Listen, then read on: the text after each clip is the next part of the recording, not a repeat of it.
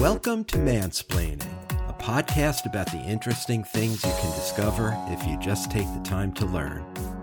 I'm your host this week. My name is Joe. And as always, I'm joined by my college friend Mark. Together, we'll explore what's on our minds and hopefully figure out a thing or two about a thing or two. Mark, we are taping this episode in the middle of June, 2022. It's the beginning of vacation season. And at this time of year, I think back to my favorite family vacation, which is my family's drive out west and trip to a bunch of national parks, including Yellowstone. Mm. Uh, which is one of the most amazing places you'll ever see. Probably my favorite vacation of my entire life. And I can't help but be distressed, extremely distressed by the news this week. I'm not sure if you heard about this, but there's such bad flooding in the northern part of Yellowstone Park that it appears likely the park is going to be shut down for the entire year. Wow. I mean, it might open by Halloween if they're lucky. And I think it's wow. a combination of flash floods, one of these thousand year storms that comes every five years these days. And the snow melt on the mountains has just made it an untenable situation. And a lot of places that I visited when I was at Yellowstone are underwater now or have access roads completely ruined. And I just wonder what, if you have any thoughts about that. I mean, it's really uh, extremely upsetting to me because I think Yellowstone is a public treasure that we should all have access to. I've only been there once. The summer before my senior year in high school, my mother's sister and I got into a car and drove across the country from Oregon to New York City and back again. And one of our stop offs was in Yellowstone. And yeah. I still have some pretty vivid memories of just the amazing geological uh, formations there, the geysers, of course, which are famous, and the the animal life, and yes. just how like this amazing attraction that is nothing but natural phenomena, but fascinating natural phenomena and beautiful landscape. And I, it is sad that it's closed. Yes. I hope that if it is closed for an entire year, this could be kind of a year of healing because I have heard that Yellowstone has been under some stresses lately in terms of just the sheer number of tourists there. So it could be good in the long run. I'm going to put a pot, optimistic spin on this. Hmm. That this is it's like a sabbatical year for Yellowstone for for the park to get back to its roots and really think about what's important. Yeah, well, let's hope that, that yeah, I like that spin on it, and let's hope what you say proves to be correct because I just the geysers are not open to people right now, and I think as the country gets past the COVID pandemic, this is a banner year to do things like travel to national parks. So it really bothers me that that park is inaccessible this year. But speaking about COVID dislocations, that's a nice segue to our topic for today, which was really inspired by my getting back into the office after a two year absence due to COVID and noticing how much of the immediate neighborhood around my office in Midtown Manhattan had changed. You know, closed stores, closed restaurants, a lot of shuttered buildings that are still that way now, despite the fact that life is beginning to bubble back in New York. And that got me thinking of the larger issue that I had heard mentioned in some places in the media about whether cities are resilient enough to withstand the ravages of COVID, given all the economic dislocation, the money that has not been coming in for the last few years to starved municipalities that are hurting for money even in the best of times. So I put the question to you, Mark. Are our cities in trouble? What's the immediate prognosis for how cities can recover from the pandemic. So, what did you find? Well, as always, thank you for the question.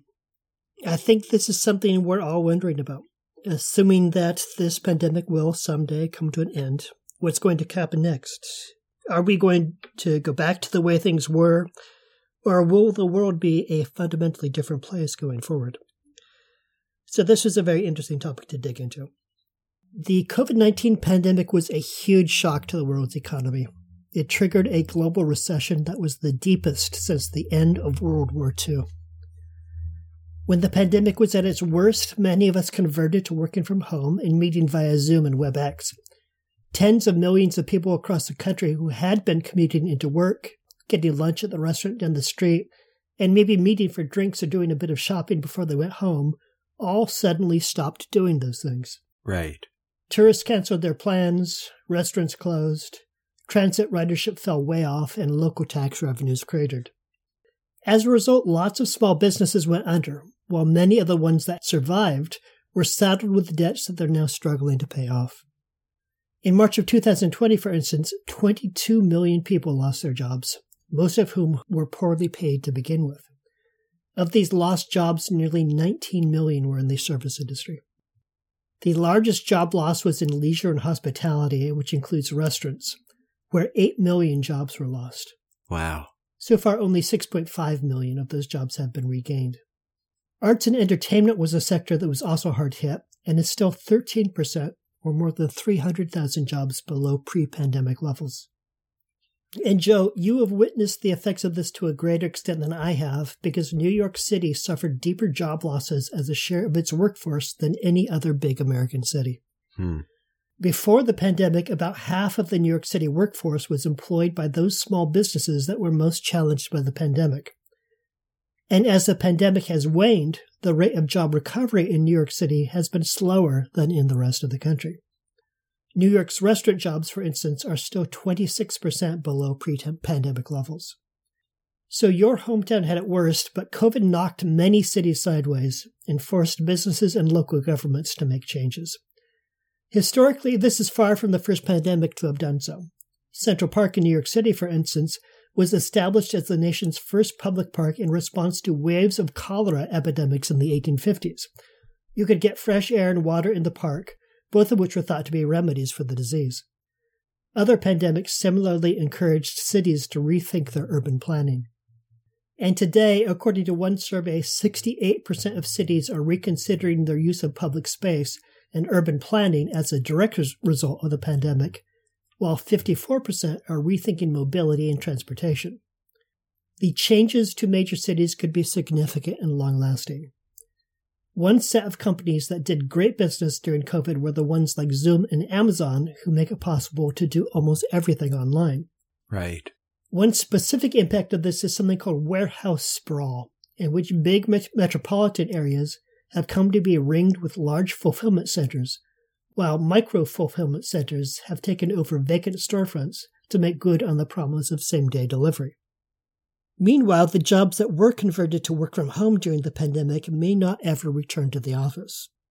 As you know, Joe, I'm interviewing for jobs right now. Yes. And one of the big changes I've seen in the job market is lots of roles are designated as either remote or hybrid. That is, remote meaning you can work from home all the time, and hybrid meaning you might come into the office two or three days per week. Last year, economists at our alma mater, the University of Chicago, estimated that 37% of jobs could be permanently performed from home. Ah, interesting. Yeah. This number varies by industry, of course. At the high end, you have fields like finance or insurance, where it's estimated that more than three fourths of jobs could be fully remote. Well, at the low end, you have accommodation and food service, where less than 10% of jobs could be done from home. Right. I've interviewed with companies that closed their offices during the pandemic. And for now, at least, many companies do not intend to go back to spending lots of the revenue on office space in expensive cities like San Francisco, Manhattan, and Seattle.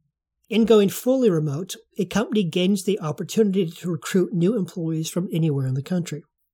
For a small tech company that might have struggled to attract top talent in the Bay Area or Brooklyn when they were drawing on the same talent pool as bigger and better known companies, that could be a boon.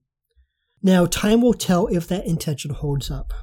There are certain parts of working together that are not as easy over Zoom, and there are a lot of managers out there who like to keep a very close eye on their employees. And personally, I will not be surprised if many of these remote or hybrid roles flip back in the years to come to the expectation that everyone should work out of an office. But for the time being, at least, it is certainly a possibility that work from home will be for many people an ongoing scenario rather than a temporary safety measure. Yeah, it also changes the default setting for work in general. I mean, I can only explain this by giving you an anecdote that I myself recently hired an employee to replace a longtime employee who had retired. And I actually got a couple of resumes from people who live in Florida and California. Yeah.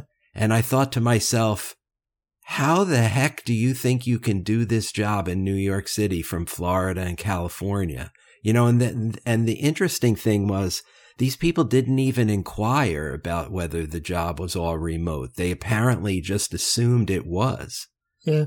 So I think there's been a change in, in, in thinking, you know, Oh, yeah, 100%. And, you know, I can speak as someone who's applying for those roles. I don't think, I don't think I applied for your job. So I'm not one of the people okay. you're wondering about. I would have rejected you immediately. so, and I'd remember that. Which is why I didn't apply, Joe.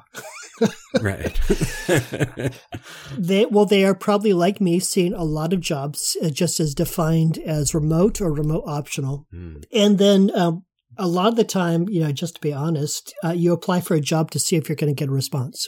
You apply for a job thinking, yeah, I'm probably not going to get this, but what the hell do I know? Maybe they think I'm going to be awesome. So it may be that even they were wondering if the job could be done remotely and figured you would be the one who would tell them. And, you know, in the answer, the answer in this case was no. Right. And so, you know, fair play, but they were open to the possibility that maybe this is something where you would just meet up over Zoom or WebEx. Yes. But if people are working from home on a permanent basis, that could have massive second order effects on cities, businesses, and tax revenues because it would mean fewer people commuting into major city centers five days per week. And that's exactly the reason why all these local restaurants and shops have closed. I think it's exactly for what you just said. It could be, but let's look a little closer because one factor that's often overlooked in the popular media when addressing this topic is the fact that the economic impact of these changes depends on where the workers live and where their jobs are. Workers who commuted to their job before the pandemic may no longer do so because they're now working remotely, and that would result in a loss of demand for goods and services provided by businesses in the city. But on the other side of the coin, there are workers who live in the city but used to commute out of it to their jobs. Some of these people will now stay home, and that would be a, net benefit to businesses in the city. There are definitely more people who commute into big cities than out of them, but the difference is not huge. Uh, for instance, in Philadelphia, 34% of city workers commute in from other communities, while 25% of working Philadelphians commute out of the city. Hmm. So the economic effects of remote working on the economy of big cities is real, but it might not be as big as some people are imagining. The bigger problems might be that residents of large cities are thinking about moving. One survey of workers in 10 large cities in North America, Europe, and Asia showed that 33% of residents would consider moving if they had the opportunity to work remotely. And 70% of those would choose to relocate to less populous areas, either to a smaller city or to a suburb. I know I've thought about it. Rents in Seattle are growing rapidly, as we have covered on this podcast before, and the median price of a home here just passed $1 million. If I had the opportunity to make roughly the same amount of money, but live in a community where a dollar goes farther, that actually sounds pretty good. We'd lose the benefits of living in the heart of Seattle, but our overall standard of living might actually be higher. I also wonder about this question. The big question will people leave cities if they don't have to work in offices in cities? And I think one of the sub questions involved here is why? If they do leave, why would they leave? And I think you've concluded that the reason they would leave is because it's too expensive to live in the city. And that's, uh, uh, I have a little bit of anecdotal evidence of people I know who've moved out of the city, and that's precisely why they've moved out. Mm-hmm. Not because they want to leave the city they actually love living in the city. Yeah. But it's so damn expensive that uh, give, you know, with the opportunity to work remotely, they could save tons of money by leaving the city. So some have moved back in with their parents. Wow. And others have gotten cheaper apartments uh, uh in the suburbs or exurbs. Yeah. And I think that is a real trend. But I, I, I mention this only because I think I want to dispel any notion that people are dying to get out of cities and this is their this is their chance, you know? Mm-hmm. I feel like it's more economic imperatives than uh, rejection of urban life. W- would you agree? I, I feel like cost of living is a primary issue. I think also there are parents, uh, maybe when they're considering building a family, who like the idea of having a house with a backyard, and you, you can't do that in Midtown Manhattan. You can't do it in Brooklyn. You can't do it in Seattle either, right. really. Uh, though there are some neighborhoods where you can have a backyard, you're, you're, that raises the price of your home from a million to a million five. right. Um, and if you're thinking, like when I grew up, uh, had two story house, huge backyard. I walked to school. There was there were two big baseball baseball diamonds next to my school where we would I'd play with my friends. It was a completely different world that I grew up in. If I had young children and if I were thinking I want the childhood that I had for them, then I wouldn't be able to do it in Seattle. We would have to mm-hmm. think about it doing it in a different city. So there's another phenomenon that is coming into play in this situation besides what we've already discussed, and it's called social scarring. Social scarring is the behavioral residue that's left over after we've all spent two years avoiding certain scenarios that were widely considered to be dangerous. For instance, gathering indoors with a lot of people we don't know personally. As the pandemic runs its course and the threat of death or serious disease wanes, many people remain reluctant to engage in the activities that they've been avoiding, even if there's less of a public health reason for them to do so. And again, I can speak to this personally. Uh, we ate at a restaurant last night, but the only restaurants that we considered were the ones that had patio seating. I still feel reluctance to eat at a restaurant indoors, even though it's not really all that dangerous anymore. It just doesn't feel right after two years of avoiding those situations. Yeah. That is social scarring. And fear is at the center of that, right? Fear of the unknown. Yeah. Yeah, fear combined with a habit of being cautious.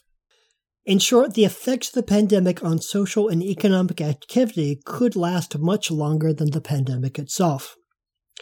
As a result of these and other factors, data shows that economic activity has spread outward from city centers. The magazine The Economist compares it to an egg broken into a pan. Suburbs and the less glamorous sections of cities are soaking up some of the economic activity that used to take place downtown. The CEO of Shake Shack, for instance, stated on a recent earnings call that their focus in the coming year would be, quote, predominantly suburban shacks, unquote. So where does that leave city centers? First, there could be less demand for office space over the longer term, and landlords hoping that their tenants will return to the office might be waiting for a long time. Some researchers expect surplus office space to stand idle for so long that it will eventually be converted to residential use. Fewer office workers means fewer businesses supporting those workers, so some of the restaurants and retail shops that depended on the workday crowd are probably never coming back.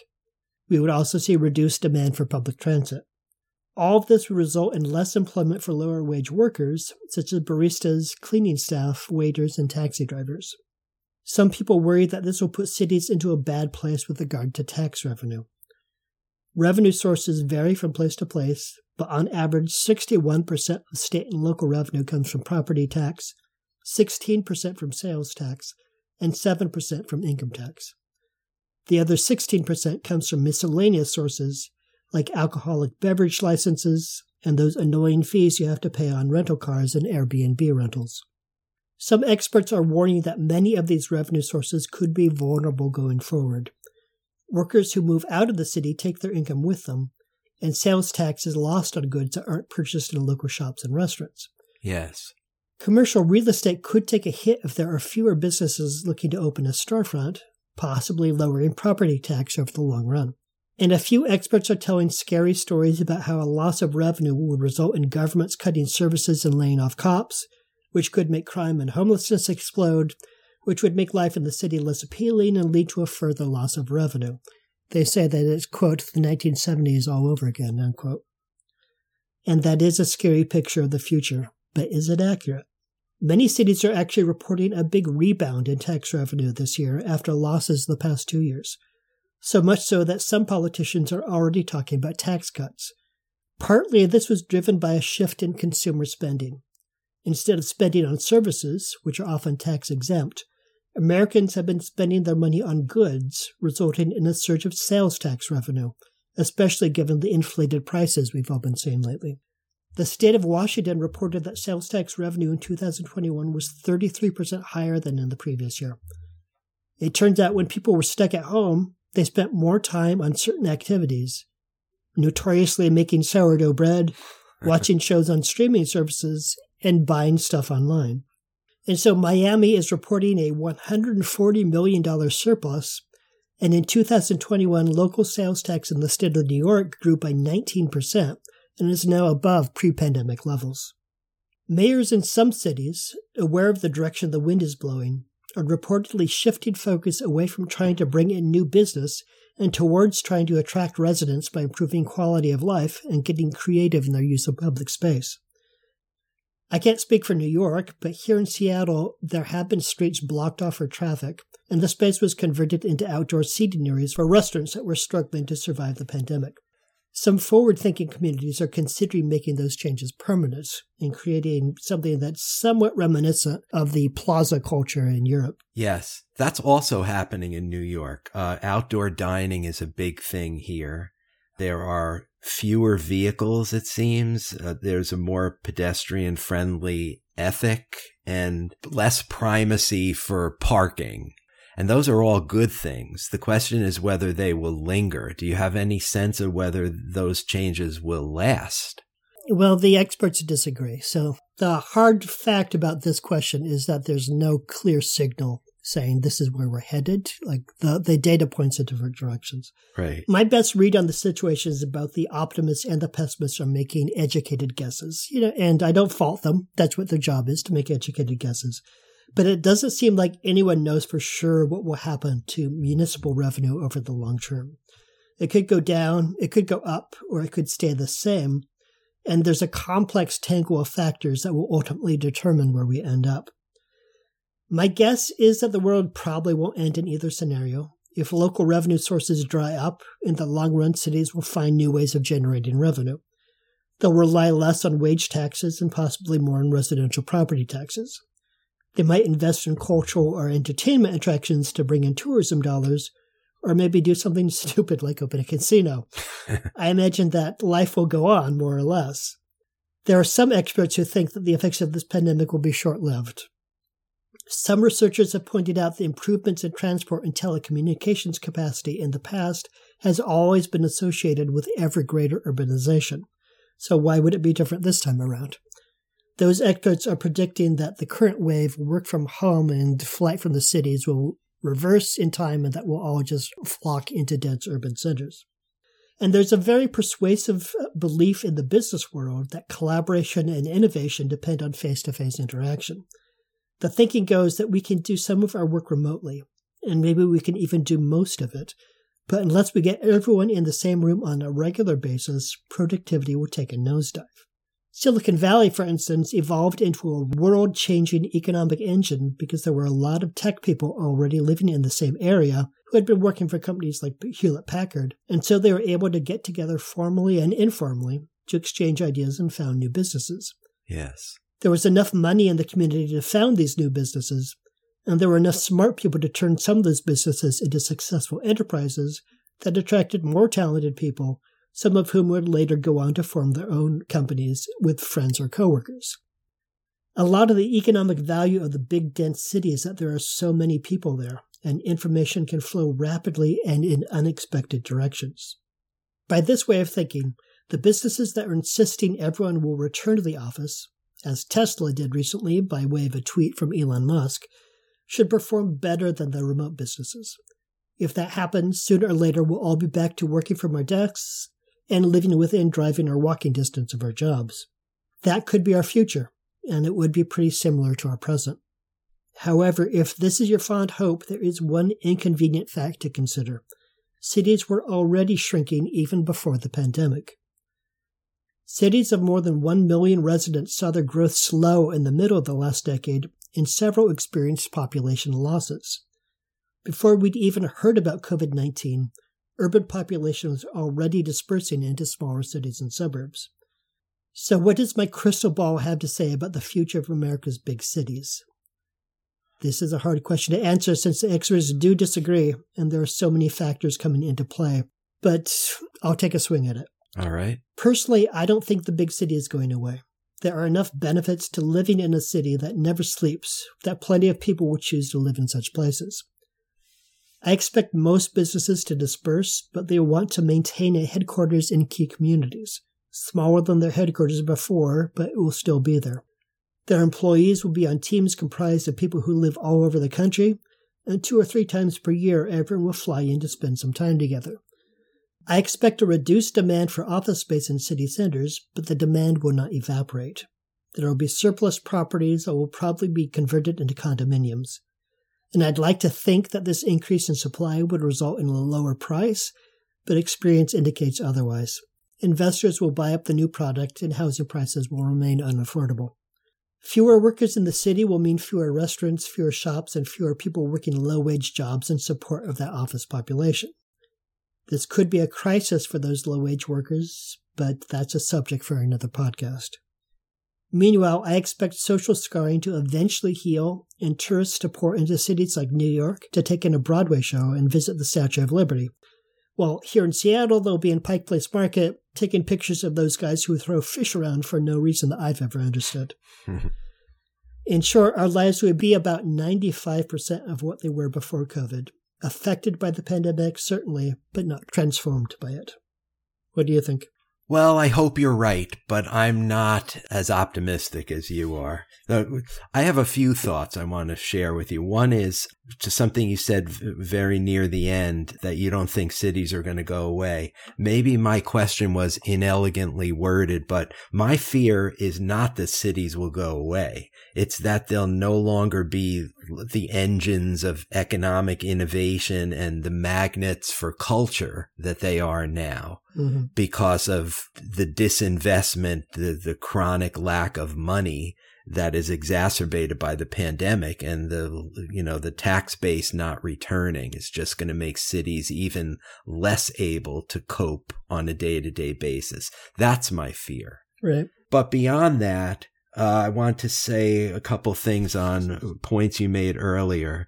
When you were talking about potentially office space being converted to residential, you know, that's a dream that a lot of urban planners and progressives had ha- have had for decades, going back way before the pandemic. But there are some structural difficulties with that that I think we touched on in our housing podcast the many, many regulations that guide where you can work, where you can live, and never the twain shall meet. You know, right. the, the zoning codes in many cities that separate business districts from residential districts.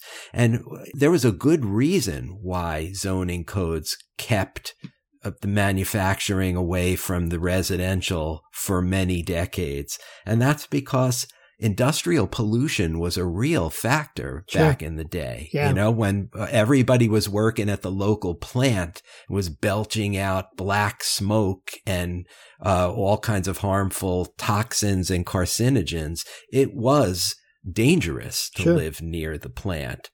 Um, but I think there's been so many innovations technologically and with regard to environmental protection that that situation really doesn't exist to the same extent. So I, I guess this is my argument for modifying some of the strict zoning codes and housing regulations so that some of those empty office towers can be converted to lofts or or whatever. Oh yeah, absolutely. Yeah, the nature of work has totally changed.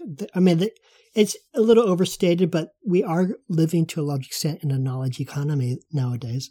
And knowledge, yeah. uh, one benefit of the knowledge economy is it doesn't require smokestacks. right. It doesn't doesn't pollute our groundwater. Just to give people a vivid example of the sort of thing that we're talking about here in Seattle, one thing you can see from outside my window is a park that's right off of Lake Union. It's called Gasworks Park. And it's this nice little space where people go to fly kites and that sort of thing. And Gasworks Park is called Gasworks because it used to be the home of a chemical treatment plant. And the soil there remains so toxic to this day that nothing except for grass will grow on it because grass mm. only sends its roots down like maybe an inch into the soil. And anything that goes deeper than that will be poisoned by the, the lingering toxicity of the soil. Yeah. And so that was the sort of thing that ringed Seattle when it was still small enough that what is now just off of downtown was on the outside ring of the city that work then was the sort of thing that would kill you if you lived next door to it. Yes. Now work is different now, and so there's no particular reason to think that work and home need to be separated that way. Correct. And our regulations haven't caught up with that yet, which is not, not at all surprising, but maybe we can use this post pandemic moment to renew our efforts to change some of those regulations so that right, right. office towers can become housing and affordable yeah. housing at that, maybe if we're mm-hmm. lucky. Fingers crossed. Yeah and let's not hold our breaths either. um, I wanted to mention one other thing when you were talking about just the general idea of people going back into the office. My perception is that that's going to take some leadership on the behalf of uh, our business leaders that I'm troubled by kind of like the wait and see attitude of a lot of big businesses. I think Apple has this policy, you know, like, we're not going to make any changes. We're just going to wait and see how this plays out. And we're not going to send our employees back to the office till you know i i i to use that term you raise social scarring i i suspect social scarring has a lot to do with that attitude and that's a that's an attitude that's counterproductive in my opinion I think we need business leaders, uh, the, our bosses, you know, to step up and say, okay, folks, it's time to start going back to the office. Nobody's expecting you to go back five days a week. You, you still want to be off on Mondays and Fridays like most of us? That's fine. But let's find a hybrid schedule that works, but get your asses back into the office. That's what I think needs to happen. There are some companies like Tesla who have mandated that. And I know there are a lot of law firms and other corporate situations in New York City where that's happened. Uh, there are people in the in the skyscraper I work in. Many businesses have returned to something that looks like normal to me from the outside, but many many places have not returned. And I don't. Th- at some point, social scarring, we can't let that overwhelm us. We can't be afraid to live again. You know. Yeah, I think businesses have to have to take that really carefully. Um, I was at a business there were some real messaging problems there because in the heart of the pandemic, the message from on high was uh, everyone's doing so great working from home that this is going to be part of our culture going forward, just sort of flexible work. And then um, the CEO changed his mind and said, okay, to collaborate, we need to be in the same space together. So everyone back into the office. And there was a huge hue and cry because this, this is a large company not everyone was vaccinated. The desks are very close together, and people were concerned, you know, partly because of social scarring, but also because of legitimate concerns that they would end up sitting next to someone who might not be vaccinated and could be a carrier. So the way that was rolled out, I know had some some negative effects, and they need to think that through carefully. Like, what is a way of communicating and enacting this that your top priority is very clearly the welfare of your employees and doing that and not you know your share price or whatever it is. Yes. And then another concern which i've heard raised here and there which i think is a really legitimate one is if it's hybrid work and it's let's say it's two days a week and you can come in more often if you want to is there going to be any unconscious advantage in terms of career development to the employees who are there in the office versus the employees who are not uh, like, does FaceTime with a higher up mean that you're going to get that promotion, whereas the person who might even be better at that job, but who is not in the office that day, doesn't get the promotion? And I think companies really need to think through how do we enact a hybrid schedule so that we're not, we're not sort of, you know, wink, wink, nudge, nudge, privileging the employees who choose to come in five days a week versus the ones who are actually following the policy that we've articulated. Right. Okay. Point well taken. And that last point in particular it was already an issue before COVID because women who would say uh, go on maternity leave or take some time off to have a baby would uh, often lose out on promotions and right. be paid less as a result of not having that FaceTime you referenced. But I feel like there's a happy medium here, you know? Yeah. Just uh, let me tell you this story. So, uh, I play on a company softball team that um, is back on the field now. And it's the only time I see these colleagues is when we play softball. And occasionally we go out for a beer afterwards. And I was speaking to one of the women who joined the team this year. She's a new employee who was hired a few months ago. And uh, she basically said, I have not seen anybody, you know, other than the day I came in to interview. You know, I have not seen anybody who I work with as supposedly work with every day. The only people I've seen in the flesh who are employees of this company are my fellow softball players. Yeah. And that's why I joined the softball team so I could have some human interaction and start to learn who the other people who, who work for this company are. Yeah. And that's a really sad state, you know, when, when that's the case. There's something wrong with that, in my opinion. Yeah, there's definitely a benefit to work from home. Like you don't have to commute. Like your commute is pretty easy. You walk to work, right? That's correct. Yes. I have had commutes in the past, not my most recent job, but I have had commutes in the past where it took me an hour and a half to get to work every single day. And so three hours of every day was sitting on a bus. And, you know, that kind of sucked. That was not a good use of those three hours per day. Right. So work from home has obvious benefits, but it also has a cost, like you said, the human cost of just not talking to people and you know, the collaboration cost of not having the informal off the cuff conversations where maybe you raise a, something that's just sort of in the back of your mind that you wouldn't have brought up in a meeting because it's just a half formed idea and you're still playing with it. Right. So there are definitely benefits to face to face. I have been interviewing for jobs that are remote only. And it's always a question for me. If you're thinking that I'm going to work from home every single day, how is it that we are going to do this job as effectively as I know you want it to be done? Right. And I think there are unanswered questions there for those companies that are going that direction. But to circle back to something you said earlier, I think cities, there's sort of a plus and a minus to density.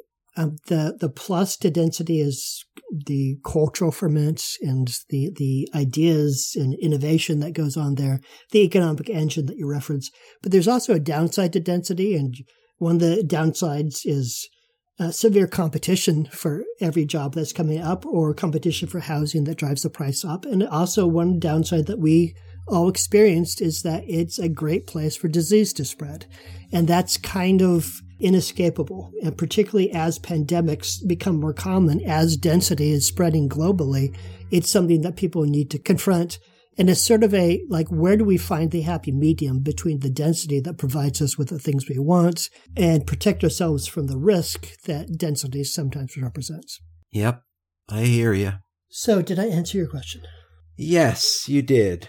I think you're a little more bullish on the city's ability to come back from this than I am, but things do seem to be on the rebound this year in particular. Not so much last year, but this year I am seeing more crowds on the street and more of the eateries populated with foot traffic on, you know, on the avenues where the restaurants are. And I just hope that continues because we lose something significant if we lose our city's ability to be those engines of economic activity. And, you know, all these little seemingly logical decisions we make at home about how we're not going to go back to the office or not going to come in today, you know, for because I'm afraid of getting COVID.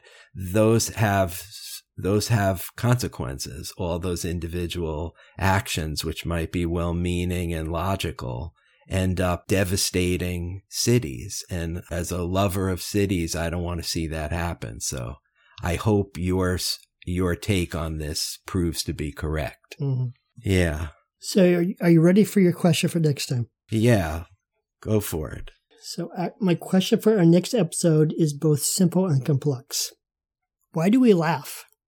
Laughter, when you think about it, is a pretty big physiological response. There's an involuntary expulsion of air. It can be pretty loud. It involves our entire bodies to the extent that laughing really hard can make tears flow down your face while you struggle to breathe. And my question for all of this is why? Why, as a species, have we evolved into creatures that laugh? I spent a lot of time in college laughing with you, Joe, so I'm hoping you can tell me why. Isn't it because of my brilliant wit? no, isn't that the answer? yeah, well, that's the first first thing I wrote out. No, it is not. Okay, probably a good choice. Yeah. Okay, that's uh, another arcane rabbit hole infested question from Mark, but um, I think it'll be it'll they always prove to be interesting in the end. So I will I will go for this one and uh, yeah. I'm already imagining some little interludes of stand up comedy in between so we can punctuate our learning with some laughter. Okay, so. I look forward to it. Okay, folks, uh, if you have any thoughts about this episode of Mansplaining, or you want to comment on this episode or any other episode of the podcast, we ask you to go to our Facebook page, Mansplaining the Podcast. We love it if you like us there on Facebook, check our sources, can leave a comment or a question about what you heard. And you can also suggest topics for future episodes by leaving us a comment at that page. We welcome your comments. We appreciate your feedback and uh, hope that you care enough about this podcast that you will share that information with us. We also love to grow our audience, and the best way to do that is for you to give us a rating or write a review on whatever app you use to listen to this podcast. So if you haven't done that yet, please do. But that's it for now. I'm Joe, that was Mark, and we'll talk to you next time. See you then. That's it for this edition of Mansplaining. Mansplaining is brought to you by Joe and Mark and nobody else. Thank you for hanging out with us for a little bit, and we'll see you next time.